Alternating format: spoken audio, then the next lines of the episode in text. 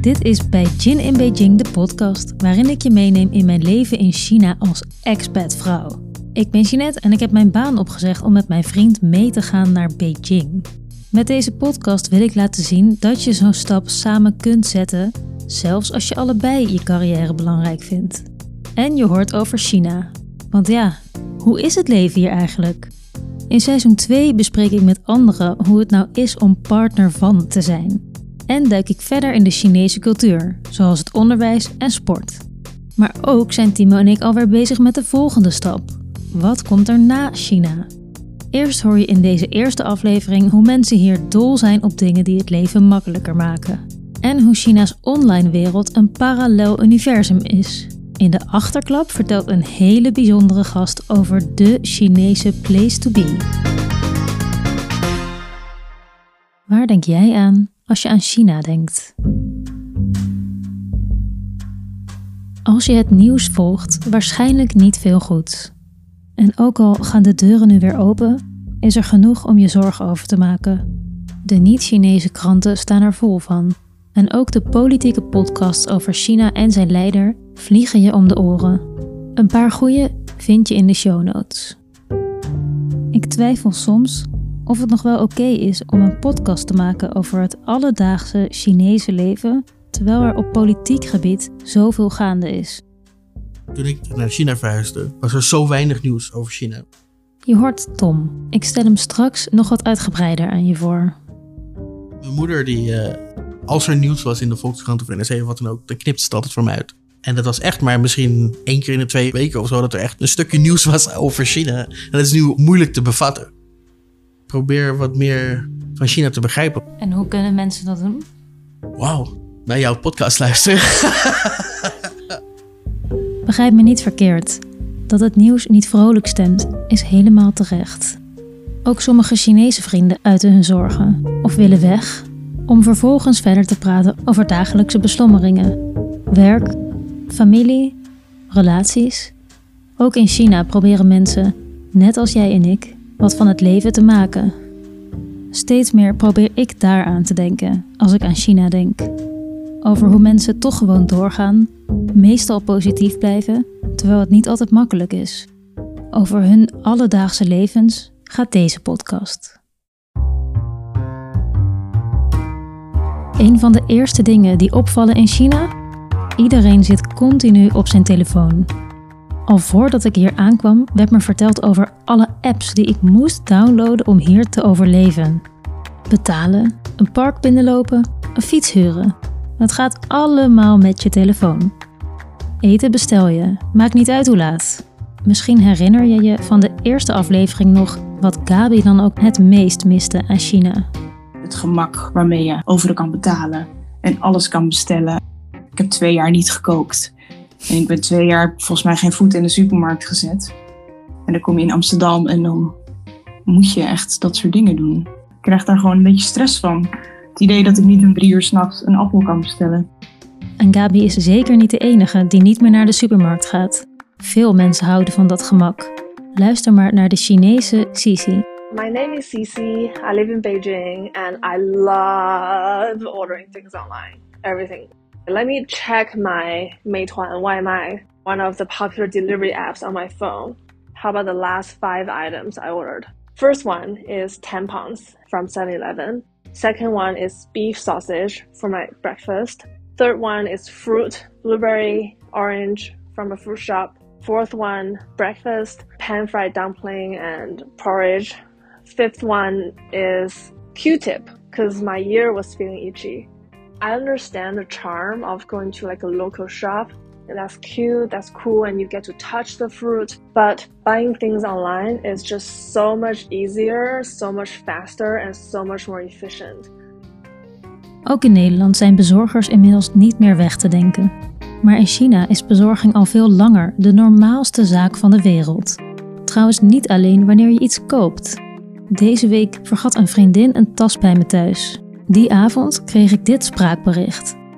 Hey Jeanette, I don't think I can make it over there today. I'll send a over, so send me your address, full name, and your phone number, and I'll send the guy over to get it from you. Thank you. Heb je snel even iets van iemand nodig? Dan stuur je gewoon een Shansong, een flitsbezorger, die kant op om het even op te halen. Iedere keer verbaast het me weer hoe normaal iedereen dit vindt. Een van de belangrijkste redenen? Het is goedkoop. Eten bestellen is nauwelijks duurder dan zelf koken. En iemand je tas laten ophalen kan goedkoper zijn dan zelf de metro pakken. En natuurlijk betalen anderen daarvan de prijs. Lonen zijn laag, want in China zijn veel mensen en veel zoeken er werk. Maar de lage prijs is niet de enige verklaring waarom er zoveel wordt besteld en bezorgd. In deze aflevering neem ik je mee in de Chinese waardering voor dingen die het leven makkelijker maken. Het is met name heel erg groot in de grote steden, in de, in de first en second tier cities. Ed Sander volgt de ontwikkelingen in China vanuit Nederland op de voet. Ik noem mezelf China Tech Watcher.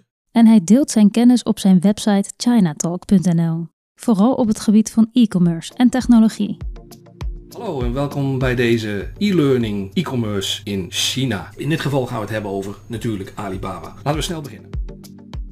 Ed kan wel begrijpen waarom mensen in China zoveel bestellen. Chinezen die hebben een heel erg druk leven. Maken vaak lange dagen ook. Er zijn nog steeds heel veel bedrijven die 996 werken. Van 9 uur s morgens tot 9 uur s avonds en dan 6 dagen per week. Dus Chinezen die hebben vaak ook niet zo heel erg veel tijd. En als ze dan een stuk convenience kunnen krijgen door dingen thuis te laten bezorgen, dan is dat heel erg welkom. Veel Chinezen hebben zelf ook geen eigen auto. Dus dan zou je met alle spullen die je koopt de metro in moeten. Daarnaast is de variëteit van dingen die je online kunt krijgen vaak ook veel groter. Dus dingen thuis laten bezorgen, dat is vaak gewoon een stuk handiger binnen de Chinese context dan zelf naar winkels te gaan. En het vele bestellen beperkt zich niet tot boodschappen en maaltijden. Ook spullen kopen op Taobao, het Chinese AliExpress, is voor sommigen bijna een hobby. Op jouw persoonlijke homepagina kun je eindeloos scrollen. Oh mijn god. Elke keer als ik naar China ga, dan neem ik een extra lege koffer mee of ik koop een extra koffer. Manja Koetse is sinoloog en bijna niet te missen als je China een beetje volgt. Op haar website whatsonweibo.com lees je alles over de laatste Chinese trends. Ja, ik ben heel erg fan van Taobao. Ik vind dat echt heel erg leuk, omdat de algoritmes werken zo goed op dat soort apps. Dus als jij veel online winkelt, dan weten die apps precies wat jij leuk vindt en wat ze je moeten aanbieden. Of de scanfunctie op Taobao. Zie ik een leuke stoel in het wild? Dan fotografeer ik die met de app en kan ik hem direct aanschaffen. En het shoppen wordt nog leuker voor je gemaakt livestreamen, dat kennen wij in Nederland helemaal niet. Je moet het eigenlijk een beetje zien als online marktkoopmannen, want soms zijn ze ook echt zo. Net zoals dat wij in Nederland over de markt lopen en dat de bakker roept of de mensen op de markt van de laatste aanbiedingen, twee kopen voor de prijs van één, bla bla bla bla bla, met al die grapjes tussendoor. Nou, dat zie je ook precies op die livestream kanalen. Omdat de livestreams in het Chinees zijn, ging het een beetje langs me heen. Totdat ik op een filmpje van Ed stuitte Wederom zag ik een filmpje van jou waar je helemaal uitlegt op welk knopje je moet drukken in Taobao. Ja, toen ben ik er helaas in terecht gekomen en heb ik meteen iets gekocht. Livestreaming, wat is dit? De grootste livestream hosts, die hebben tientallen miljoenen kijkers die naar één livestream kijken. En dat is gewoon iemand die zit een product te presenteren. Huh? Waarom kijken hier miljoenen mensen vrijwillig naar?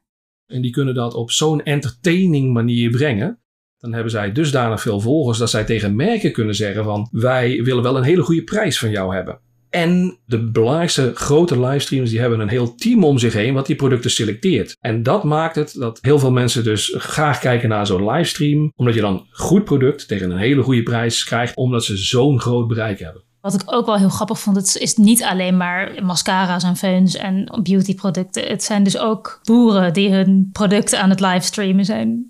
Inderdaad, dat is heel erg opgekomen ook tijdens COVID. Dat de boeren hun producten niet meer bij de mensen konden krijgen door allerlei lockdowns en maatregelen. En die livestreamden dan dat ze inderdaad aan het oogsten waren en dat ze hun producten lieten zien. Heel veel stedelingen in China die zijn heel erg op zoek naar authentieke producten. Dus die zien graag zo'n livestream en hebben het idee, of dat dan ook daadwerkelijk zo is, dat is dan een tweede. Maar dat hebben het idee van, hé, hey, dat wordt daar voor mij eigenlijk van de boom geplukt en die appels die heb ik dan morgen in huis liggen livestreamende boeren en een shopping-app die precies weet wat jij wil.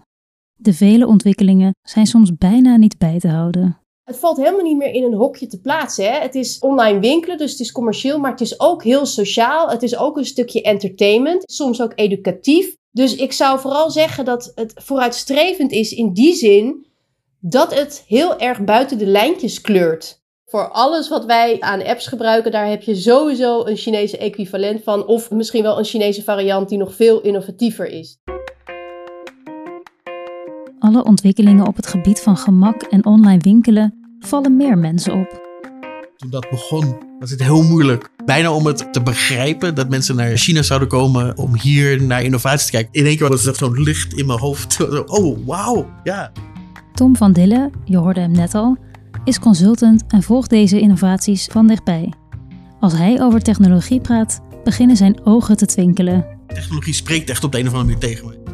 Hij is een van de eerste die me vertelt over het Chinese enthousiasme voor dingen die het leven makkelijker maken. En hij kan het weten, want hij zit hier al een tijdje. Ik woon sinds 1999 in China. In het tweede jaar van de hogeschool ben ik hier naartoe gekomen. Tegen alles wat mijn familie zei in drop-out geworden. En eh, eerst Guangzhou, gewoon de hele tijd. En daarna in Shanghai en nu Beijing. Tom moest eerst wel even wennen aan het Chinese zaken doen. Ik weet nog dat ik bij één fabriek kwam en daar hadden ze een mega grote rode banner opgehangen. Welcome to our dear guest, Mr. Van Dillen. Je dacht, die is binnen. nou ja, toen kwam ik er redelijk snel achter dat het redelijk standaard was. maar ja, de eerste keer dat je het zo ziet, denk ik, eh, weet je, wat is er allemaal aan de hand hier? En terwijl Mr. Van Dillen zelf van de ene verbazing in de andere rolt, weet hij ook zijn familie te verbazen. Want ondanks dat hij tegen ieders advies met zijn studie stopte, geeft hij nu al 15 jaar leiding aan een consultancy in China.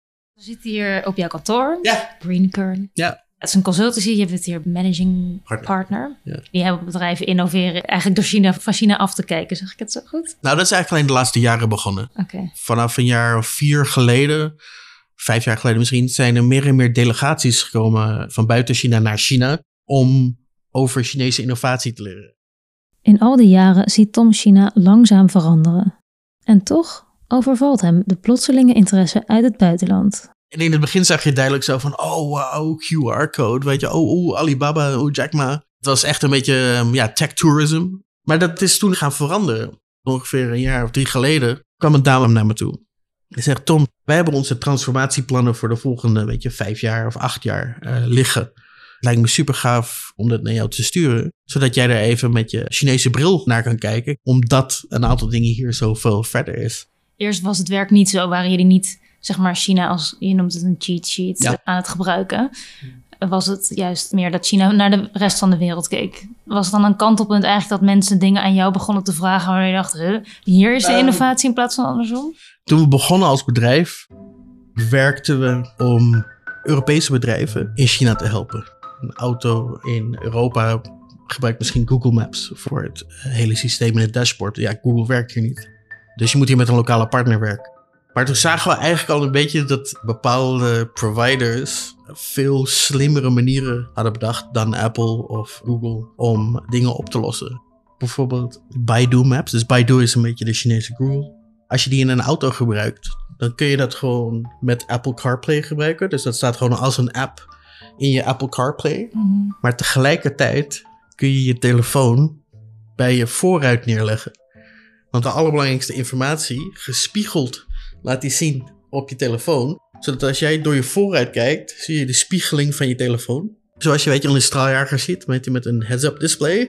Dan kun je dus zonder je ogen van de weg te halen, kun je precies zien wanneer je links en rechts moet gaan. Dus het werkt heel goed samen, zeg maar. Ja, precies. Maar Apple of Google zou dat nooit goedkeuren natuurlijk. Want als je een beetje te snel accelereert, dan komt die telefoon in één keer in je gezicht. Mm, Oké. Dus Dat kan ook gewoon gebeuren, dus daar is niet dan een nou, veiligheid. ze spelen gewoon in een ander eh, speelveld, zeg maar. Maar doordat ze meer creativiteit op die manier hebben, zien ze toch vaak een betere manier om de markt voor zich te winnen. Dus dat betekent dat je niet alleen zeg maar, het probleem van de lokalisatie hebt, hè, waar ik het net over had, dat je Google niet kunt gebruiken in de auto, maar dat je met een lokale partner moet werken. Maar ook dat je lokale partner in één keer sneller innoveert dan jij. En dat is denk ik het moment geweest, of de eerste signalen waar we dachten van, hey, wauw, hier gebeurt iets.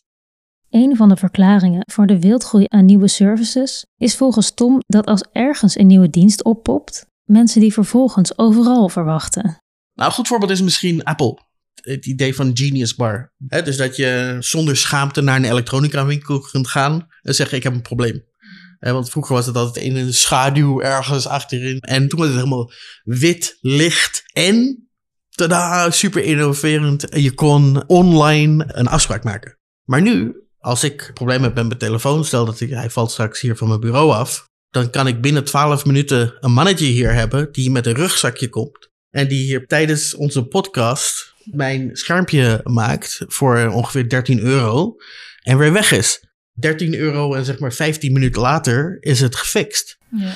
En dat betekent niet alleen dat Apple minder revenue heeft doordat ze die aftersales kans geminst hebben, maar ze worden ook als minder innovatief gezien, omdat zij niet een oplossing hebben die zo werkt.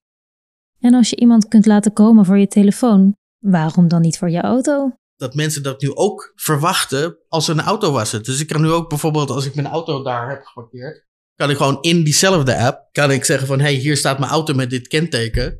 Komt een mannetje met een driewieler, met een, met een hydraulische spuit. Ja, dat kan. En die dingen die poppen zo snel op. En je hebt consumenten die alleen maar naar het nieuws op zoek zijn. Als ik iets wil kopen en ik vraag waar kan ik dit kopen, het anders is altijd een app. En Ja. voor alles is een app. En het is natuurlijk heerlijk en heel comfortabel. Maar ik merk bij mezelf ook een beetje een gevoel van. Ik las in een interview dat jij zei dat dit een typische eh, Europese houding is. Een soort aversie tegen technologie. Ik zou niet zeggen dat ik die houding heb. Maar ik vraag me soms af welk probleem wordt er nu opgelost. Het is natuurlijk heerlijk dat jij nu je auto kan laten wassen binnen een kwartier. En je hoeft er niks voor te doen. Maar ik zie ook wel nadelen. Nou, ten eerste, ik beschrijf wat ik zie. Ik, ik, heb, ik wil er geen waardeoordeel over geven of het beter is of niet. Natuurlijk zit er de schaduwkant aan. Technologie kan in bijna alle manieren, of positief of negatief, een impact hebben. Ja. Ik denk wel dat hier over het algemeen verandering wordt gezien als iets goeds. Dat daardoor het makkelijker is om nieuwe technologieën echt uit te proberen. Voordat het eerst zeg maar in een soort holding pattern wordt gegooid. Van oh, is het wel juist? Gaat dit wel lukken? En je kunt voor allebei de kanten iets zeggen. Mhm. Maar ik denk als er één land is waar je niet die holding patterns hebt en de andere wel, dat dat land dan een voordeel heeft in ieder geval qua hoe snel die innovatie gebeurt. Dus dat betekent ook dat ze vaker tegen de lamp lopen. Hè? Dat zag je met de shared bikes. Je kon gewoon niet meer over stoepen heen lopen omdat er gewoon bergen met shared bikes lagen.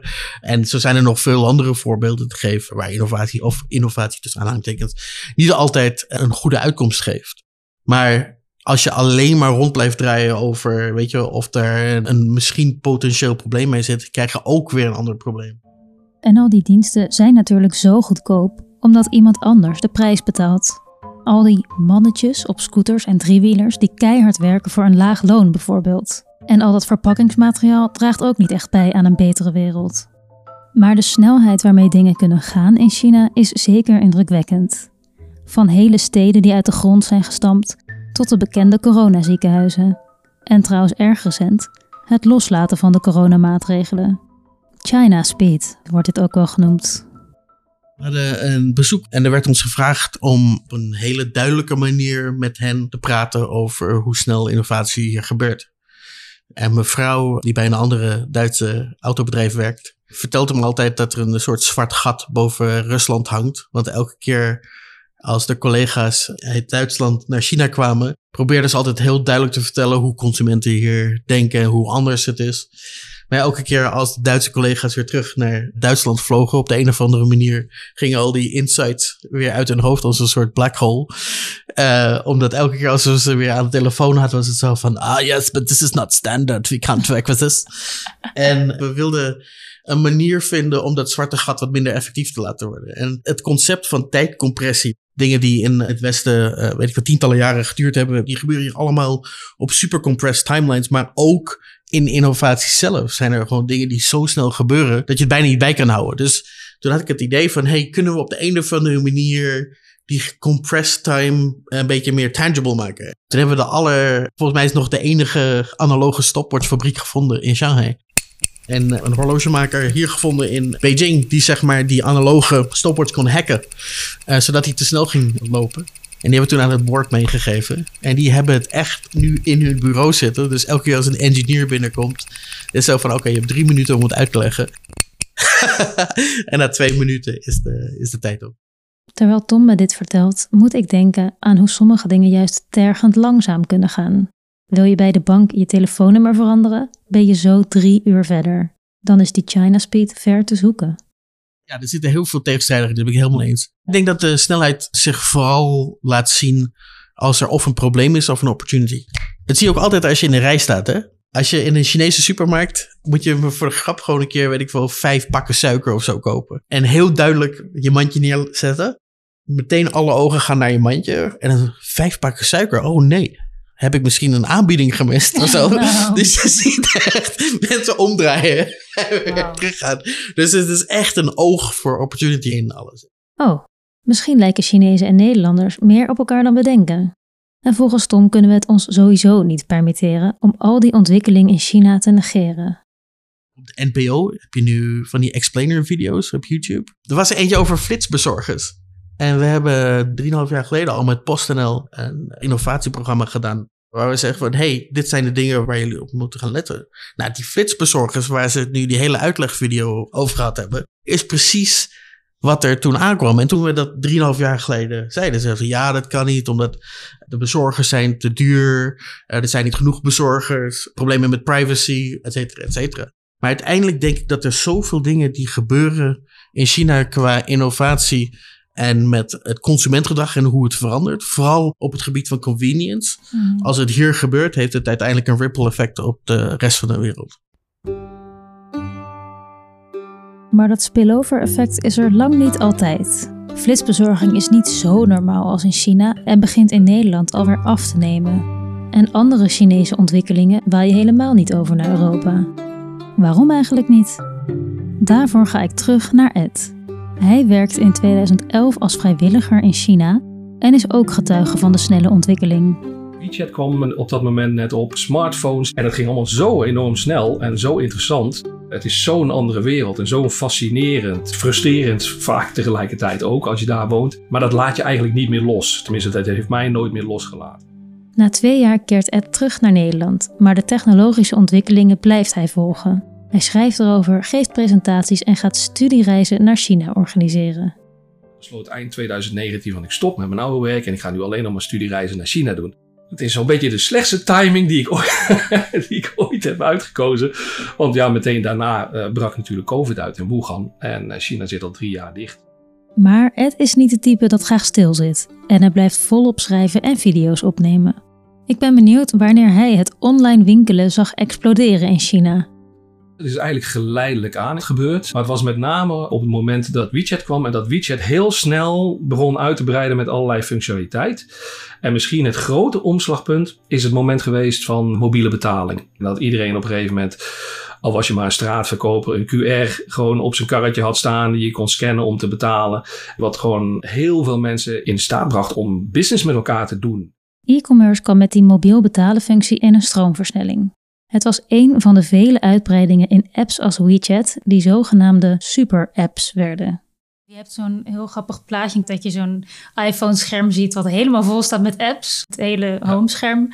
En dan daarnaast een iPhone met alleen WeChat. En die heeft al die functionaliteit van al die apps. Dus een dating-app, een betaal-app, een chat-app, kaarten. Ik kan oneindig doorgaan. Ja, dat is dan een super app. Als je WeChat neemt, dat is begonnen als een simpele chat-app. Spraakberichten zijn eraan toegevoegd. Dat was voor Chinezen heel makkelijk, want het invoeren van Chinese tekst in smartphones, dat is vrij omslachtig. Vervolgens een Facebook-achtige timeline. En een van de grootste zijn die mini-programs. Dat is fantastisch. Dat elk bedrijf of elk winkeltje of elke ander internetbedrijf weer een mini-programma kan bouwen wat je kunt opstarten binnen WeChat. Bindt ook de offline wereld met de online wereld aan elkaar. Om een voorbeeld te geven, stel je komt bij McDonald's binnen. Nou, dan scan je die QR-code en dan zit je in WeChat in een mini-program met alle promoties en alle kortingen die op dat moment bij de McDonald's gelden. Als ik en Timo dus naar de McDonald's gaan, vinden we dat super irritant dat we dan daar binnenkomen. En dan kan je niet gewoon bij iemand bestellen, maar dan is het ja, download de mini-app. Maar Ja, ja, kunnen dan ja. die karakters nog niet zo goed lezen. Dus dan denk ik echt, oh, waarom kan ik niet gewoon even daar de Big Mac aanwijzen, bij wijze van spreken. Maar voor een Chinees is het heel fijn. Ja. Inderdaad, het is niet voor ons gemaakt. Wij moeten dus nog even wennen. Maar in China werd het in korte tijd de standaard. En natuurlijk is het een kwestie van tijd voordat ook wij ons brood bij de bakker betalen met onze super WhatsApp. Ik heb in het verleden wel eens geroepen van China loopt vijf jaar voorop. En ik begin er eigenlijk steeds meer aan te twijfelen of dat eigenlijk wel zo is. Want als wij zeggen dat China vijf jaar voorloopt op ons, dan willen we eigenlijk zeggen dat wij dat over vijf jaar ook hebben. Maar ik zie eigenlijk de afgelopen tien jaar dat ik dit aan het volgen ben, dat die dingen die er in China komen, die komen lang niet altijd onze kant op. Dus er ontstaat veel meer een soort van parallel universum waarbij dingen heel anders gaan in China. En je bijvoorbeeld een app als WeChat hebt waar je alles mee kunt doen, terwijl wij alles opsplitsen in aparte apps. Dus heel erg veel digitale innovatie, maar ik ben er steeds minder van overtuigd dat het allemaal onze kant op gaat komen. Anders had het eigenlijk al lang gebeurd moeten zijn. Dat ripple-effect valt volgens Ed wel mee. En dat is best gek. In China zijn super-apps met al hun functionaliteiten snel de standaard geworden. Internetbedrijven verdienen er goud geld aan, dus waarom hebben wij geen super-app? Waarom kan ik in WhatsApp geen kleren bij de Zara bestellen, dus zoals dat in WeChat kan? Um, hele goede vraag. In China heb je natuurlijk 1,4 miljard mensen en die gebruiken allemaal dezelfde taal, dezelfde betaalsystemen, et cetera, et cetera. Dus dat is makkelijker. Tegelijkertijd in China is het vaak zo dat als bedrijf A iets op de markt brengt, dan is het twee weken later heeft bedrijf B het ook. Uh, nog een week later heeft bedrijf C het ook. En het kan best zijn dat degene die het idee bedacht heeft, uiteindelijk failliet gaat. En dat een Alibaba of een Tencent met hetzelfde idee aan de haal gaat en daar heel erg succesvol mee wordt. Dat soort concurrentie zie je veel minder eigenlijk op de westerse markten. En het is ook maar de vraag of zo'n wildgroei aan extra functies bij ons ook aan zou slaan. Wij zitten heel erg te denken van die app is voor dat doel. Daarmee chatten we en daarmee bellen we en daarmee betalen we. En in China is dat allemaal, gaat dat allemaal door elkaar heen en kan je met één app al die dingen doen. Ed ziet hetzelfde als Manja. Wij zijn niet zo gewend dat je op een gegeven moment één app hebt waar alles in zit. In Nederland zijn mensen toch sceptisch van heb ik dit nou nodig en welk probleem lost dit eigenlijk op? Verschilt een beetje per persoon, maar in het algemeen is dat een beetje de tendens, denk ik. Kun jij verklaren waarom we er zo anders naar kijken? Ik denk dat de Chinezen wel heel erg openstaan voor het proberen van nieuwe dingen. Vooral als daar een voordeeltje in zit nieuwe innovaties en nieuwe apps, die komen bijna altijd, en dat weet jij waarschijnlijk ook, met een zogenaamde digitale gongbouw. Een rode envelop. Dat is eigenlijk gewoon een korting die je krijgt als je de app installeert. En dan krijg je meteen heel veel korting. Dat is meestal hetgene wat mensen de streep overtrekt om het in ieder geval een keer te gaan proberen. Ik denk dat ze voor nieuwigheid veel meer openstaan. En dat heeft er ook mee te maken dat het natuurlijk alles in China in de afgelopen 40 jaar zo enorm snel is veranderd dat ze heel erg gewend zijn, veel meer aan verandering. Terwijl wij in het Westen vaak al zoiets hebben van, nou, het was toch prima, waarom hebben we dit nodig? Ja. Maakt dit het leven echt beter? Ja. En dat daardoor inderdaad nieuwe dingen soms niet van de grond komen, omdat we gewoon het nut vaak onvoldoende van inzien. Toch gaat Elon Musk een poging wagen. Hij heeft plannen voor Super App X, geïnspireerd op WeChat. Dus hebben wij straks dan toch ook zo'n app met alles erop en eraan? Als ik daar trouwens nog één ding tegen in mag brengen, vind ik het trouwens in WeChat heel onhandig dat er zoveel verschillende dingen in zitten, omdat het zo onoverzichtelijk is. Er gebeurt zoveel op één pagina dat ik het ook allemaal niet bijhoud. Ja, ik klink echt Ja, als een ja. oma nu, maar nee hoor. maar dat is ook wel een beetje typisch Chinees natuurlijk. Als je op een gemiddelde Chinese website gaat kijken, dan heb je zoveel knipperende dingen en, en er staan zoveel verschillende zaken op. Terwijl wij in het Westen vaak een heel clean design willen hebben, wat er rust oogt. Eh, en Chinezen die willen eigenlijk hetzelfde hebben alsof je over een markt loopt waar er heel veel geluid en verschillende zintuigelijke stimuli zijn. Dat willen ze vaak ook in hun apps en in hun websites terugzien. ik ben heel benieuwd of de super-apps uiteindelijk toch ook Europa over gaan nemen. Of dat we het gewoon bij al onze verschillende apps houden. Dankjewel nogmaals voor je uitgebreide tijd en eh, voor al het uitleggen wat jij over China doet. Graag gedaan. En dan is het eindelijk tijd voor je favoriete rubriek. De Chinese achterklap. Over de laatste nieuwtjes en trends in China. Helaas kon Gabi haar vaste rol als achterklapcorrespondent niet meer combineren met ander werk. Heel erg jammer, maar deze rol is natuurlijk ook niet niks. Gabi, heel erg bedankt. We gaan je missen. Het goede nieuws? In dit seizoen zal ik steeds een andere expert bevragen over de nieuwste ontwikkelingen. De eerste is er een waar ik heel erg blij mee ben.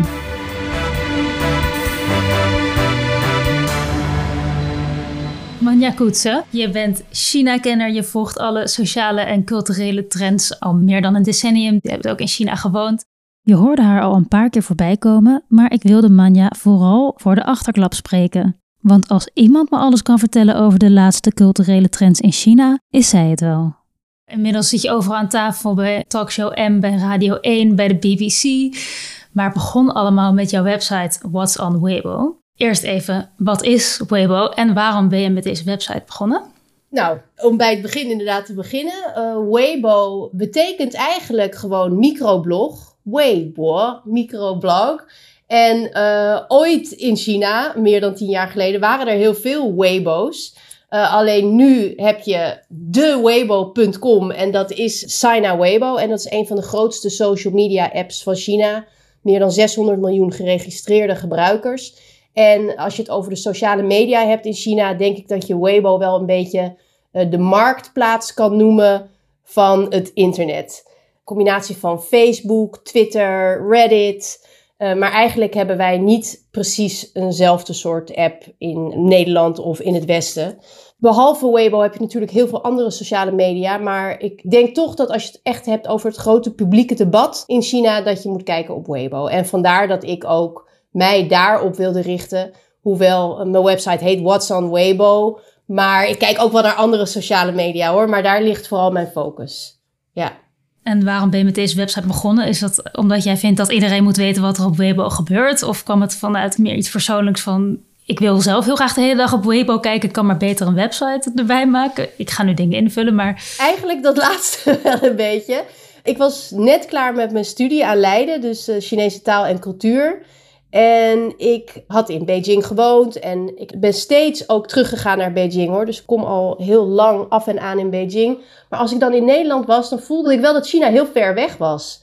Dus dat volgen van die sociale media, dat was voor mij echt een manier om China dicht bij mij te houden. En uh, de gesprekjes die ik in Beijing anders had met de dame van de fietsenstalling en de man van de supermarkt. Ja, daar vond ik normaal de trends en het nieuws van de dag. Dus dat zocht ik op die sociale media en daar wilde ik graag over schrijven. Ook omdat ik vond dat als het ging over de digitale wereld in China, het altijd heel erg ging over censuur. En natuurlijk is censuur gewoon een heel erg belangrijk onderwerp als je het hebt over het Chinese internet. Alleen om het nou de hele tijd te gaan hebben over wat er niet mag, ja, daar leer je heel weinig over wat er nou wel mag en waar er wel discussies over bestaan. Dus ik wilde die kant belichten, omdat ik voelde dat dat perspectief nog miste. Daarom ben ik daarover gaan schrijven. En door de jaren heen heb ik wel gezien dat je dat perspectief ook steeds meer bent gaan zien bij andere mediaplatforms. Je ziet nu bijvoorbeeld dat BBC sinds enkele jaren ook zelfs een China social media reporter heeft. Nou, tien jaar geleden was dat echt absoluut niet zo. Toen was ik een van de weinigen die me daarmee bezig hield. Nou, ik ben heel blij dat je dat destijds bent gaan doen, want ik kijk dus ook op What's on Weibo om te kijken wat zich op de Chinese sociale media afspeelt. Want mijn Chinees is, uh, nou ja, ik denk nog niet dat je over mijn Chinees kunt spreken. Ik kan dus niet zelf echt goed op Weibo kijken en ook niet op andere sociale media. In China heb ik toch het idee dat ik wel echt iets mis door die sociale media niet in de gaten te houden. Hoe zie jij dit? Wat denk jij dat ik nou echt mis door eigenlijk alleen op What's on Weibo te kunnen kijken? Nou, je mist heel erg veel van de humor. Uh, er zijn natuurlijk heel veel grapjes die ontstaan op de sociale media. En die zal je vervolgens ook terug horen bij je Chinese vrienden in de kroeg. Dat is net zoals in Nederland natuurlijk hebben wij ook veel memes. Maar ik denk dat vooral de afgelopen twee jaar tijdens, of drie jaar bijna inmiddels, tijdens de coronacrisis in China heeft natuurlijk heel erg veel van het sociale leven zich niet op straat afgespeeld, maar in de huiskamers eh, met mensen die echt gewoon in hun telefoon leven bijna. Dus ik denk dat de afgelopen twee, drie jaar heel erg belangrijk geweest zijn, omdat social media echt diende als verbindingsmiddel voor mensen in een tijd dat ze letterlijk afstand van elkaar moeten houden en ja, allemaal in hun eigen flatjes, in hun eigen huisjes zitten in die tijden van lockdown. En op Weibo heb je dan zogenaamde supertopics. Dat zijn eigenlijk een soort fora gewijd aan steden of aan bepaalde communities. En vooral die zijn vaak heel erg levendig. En daar communiceren mensen ook echt over praktische dingen. Hè? Dat ze hulp nodig hebben of over kleine controversiële incidenten. Dus ik volg ook dat soort kleinere communities binnen de sociale media. Om een beetje mee te kijken wat zich daar nou allemaal afspeelt, hoe mensen zich voelen. Ja. Dat klinkt een beetje Reddit-achtig eigenlijk, toch? Ja, ik wilde het eigenlijk, ik wilde Reddit ook al noemen. Alleen ik weet dat heel veel mensen nog steeds niet weten wat Reddit is. Reddit is dus een sociaal media platform waar gebruikers, redditors, in fora, subreddits, allerlei onderwerpen bespreken. Wat dat betreft lijkt Weibo eigenlijk inderdaad misschien wel het meest op Reddit, ja. En Weibo is niet alleen qua onderwerpen heel divers, maar ook qua gebruikers. Aan de ene kant zie je dus allemaal mensen die make-up tutorials doen en gaat het over de laatste mode. Maar aan de andere kant zie je ook gewoon opsporingsberichten van de politie of uh, ja, heel veel staatspropaganda. Dus ik zou zeggen dat het echt een heel erg kleurrijk platform is wat dat betreft. En het ligt er natuurlijk helemaal aan wie jij volgt, wat je ziet. Maar als je veel mensen volgt, zal je ook wel een heel multidimensionaal beeld krijgen van uh, de Chinese online samenleving. Het klinkt wel echt als de place to be. Jij zei al, toen ik in Nederland was, kon ik via Weibo toch nog de sfeer proeven in China. Je noemde ook als censuur. Hele grote onderwerpen worden juist niet trending, want die zijn bijvoorbeeld politiek. Waarom is het dan toch een goede thermometer van de Chinese samenleving? Ja, de censuur op Weibo is heel groot, net zoals op het hele Chinese internet. Maar als er bepaalde maatschappelijke onrust is, of er wordt echt in enorm grote getalen over iets geschreven, dan kunnen de censuurteams er eigenlijk bijna niet tegenop. En dat komt ook omdat mensen woordjes aanpassen. Of omdat mensen communiceren door middel van video's. Of door middel van liedjes of afbeeldingen. Dan zie je dat het toch een beetje een kat-en-muisspel wordt. Je hebt ook juist heel vaak een random verhaal wat dan heel groot wordt. Kun je daar iets over zeggen? Die grotere politieke verhalen, die zijn vaak onbespreekbaar. En dan juist zie je dus dat de kleine verhalen, persoonlijke verhalen, die kunnen heel erg groot worden. En dan ook staan voor ja, die gaat eigenlijk verder dan het verhaal alleen. Je had een essay van een migrantwerker, die heette Fan Yu Su. Vanaf het platteland is zij naar Beijing verhuisd.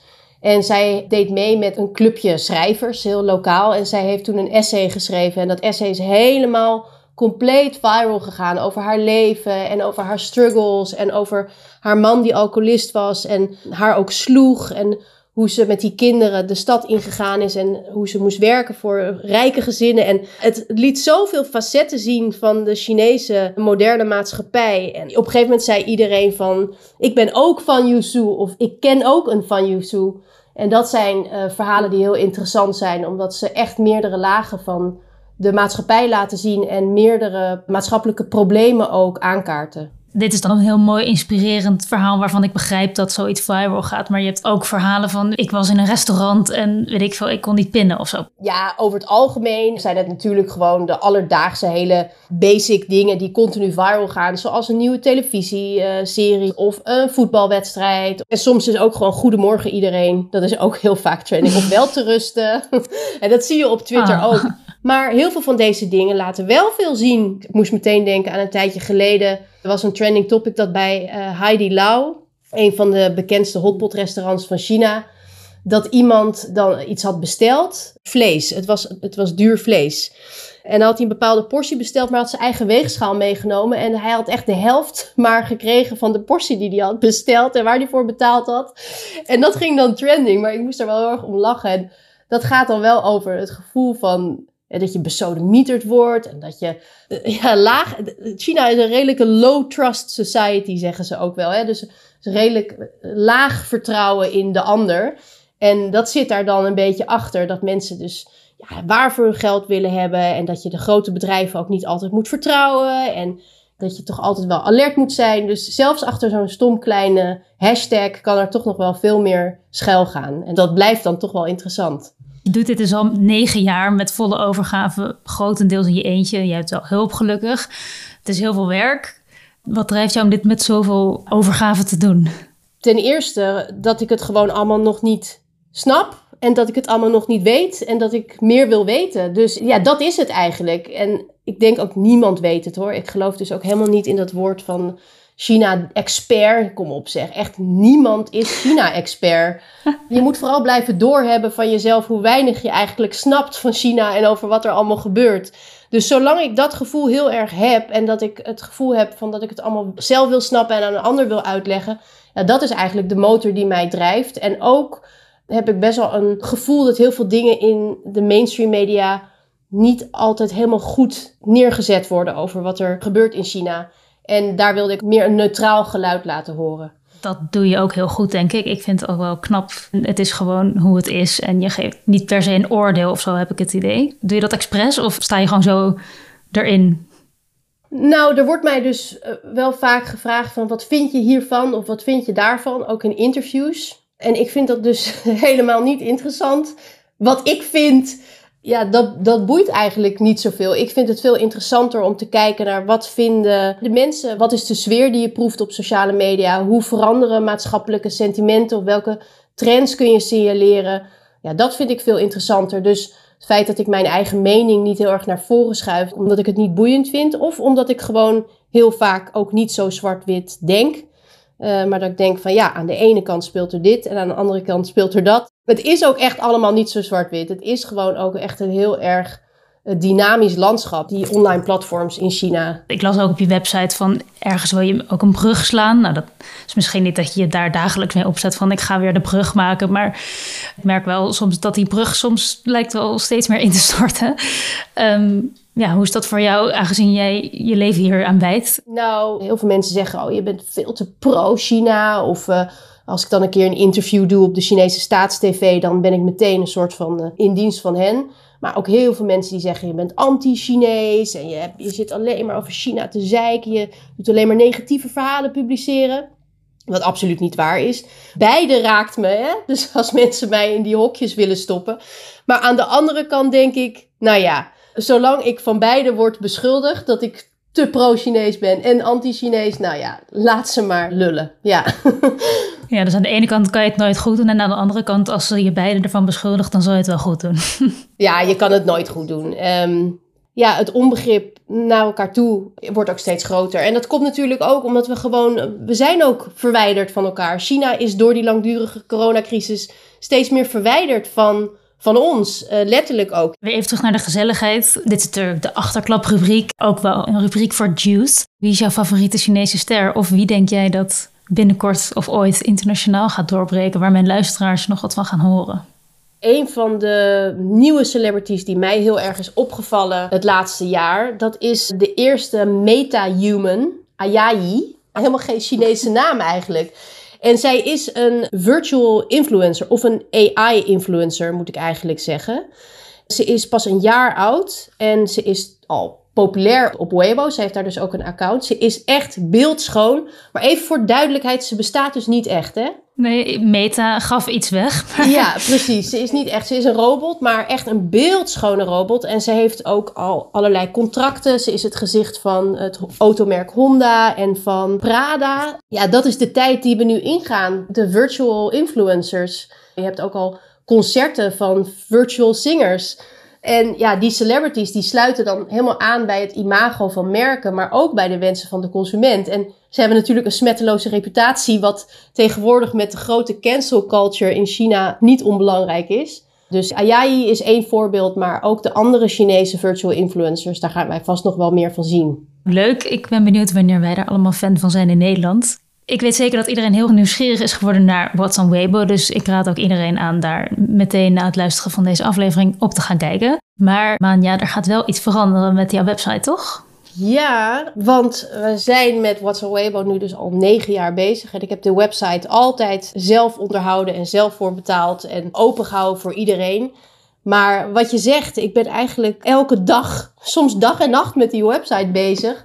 Dus er moet nu wel wat gaan veranderen, want anders uh, kom ik zelf niet meer rond. Dus er gaat een paywall komen. Met een laag bedrag per jaar kunnen mensen toegang krijgen tot de hele website en tot alle archieven.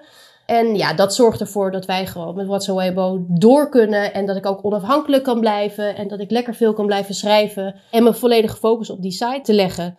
Ik vind het heel erg spannend, maar ik hoop dat, dat alles goed gaat. En dat mensen de site zullen blijven lezen. Nou, ik denk het zeker. Ik ga sowieso natuurlijk abonnee worden. En ik denk dat het een hele terechte en hele goede stap is. En het is ook gewoon hele waardevolle content waar ook gewoon waarvoor betaald mag worden.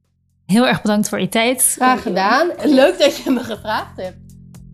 Dit was de eerste aflevering van seizoen 2 van Bij Jin in Beijing, de podcast. In de volgende aflevering hoor je hoe ik en anderen het nou vinden om partner van te zijn. Abonneer je om die niet te missen en vergeet niet om iedereen die je kent over deze podcast te vertellen. Oké, tenminste één iemand dan? Hou Instagram in de gaten voor beelden bij deze aflevering en ons Chinese avontuur. Tot aflevering 2.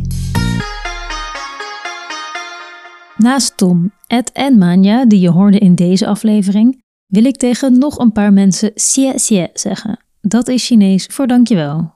Jaco voor de heerlijke jingle Roland en Maaike voor het meedenken, ook weer bij deze aflevering. En natuurlijk Timo, die deze aflevering inmiddels kan dromen. De audio werd mede mogelijk gemaakt door Greenkern. Wil je meer weten over innovatie in China? Kijk eens op hun website www.greenkern.com.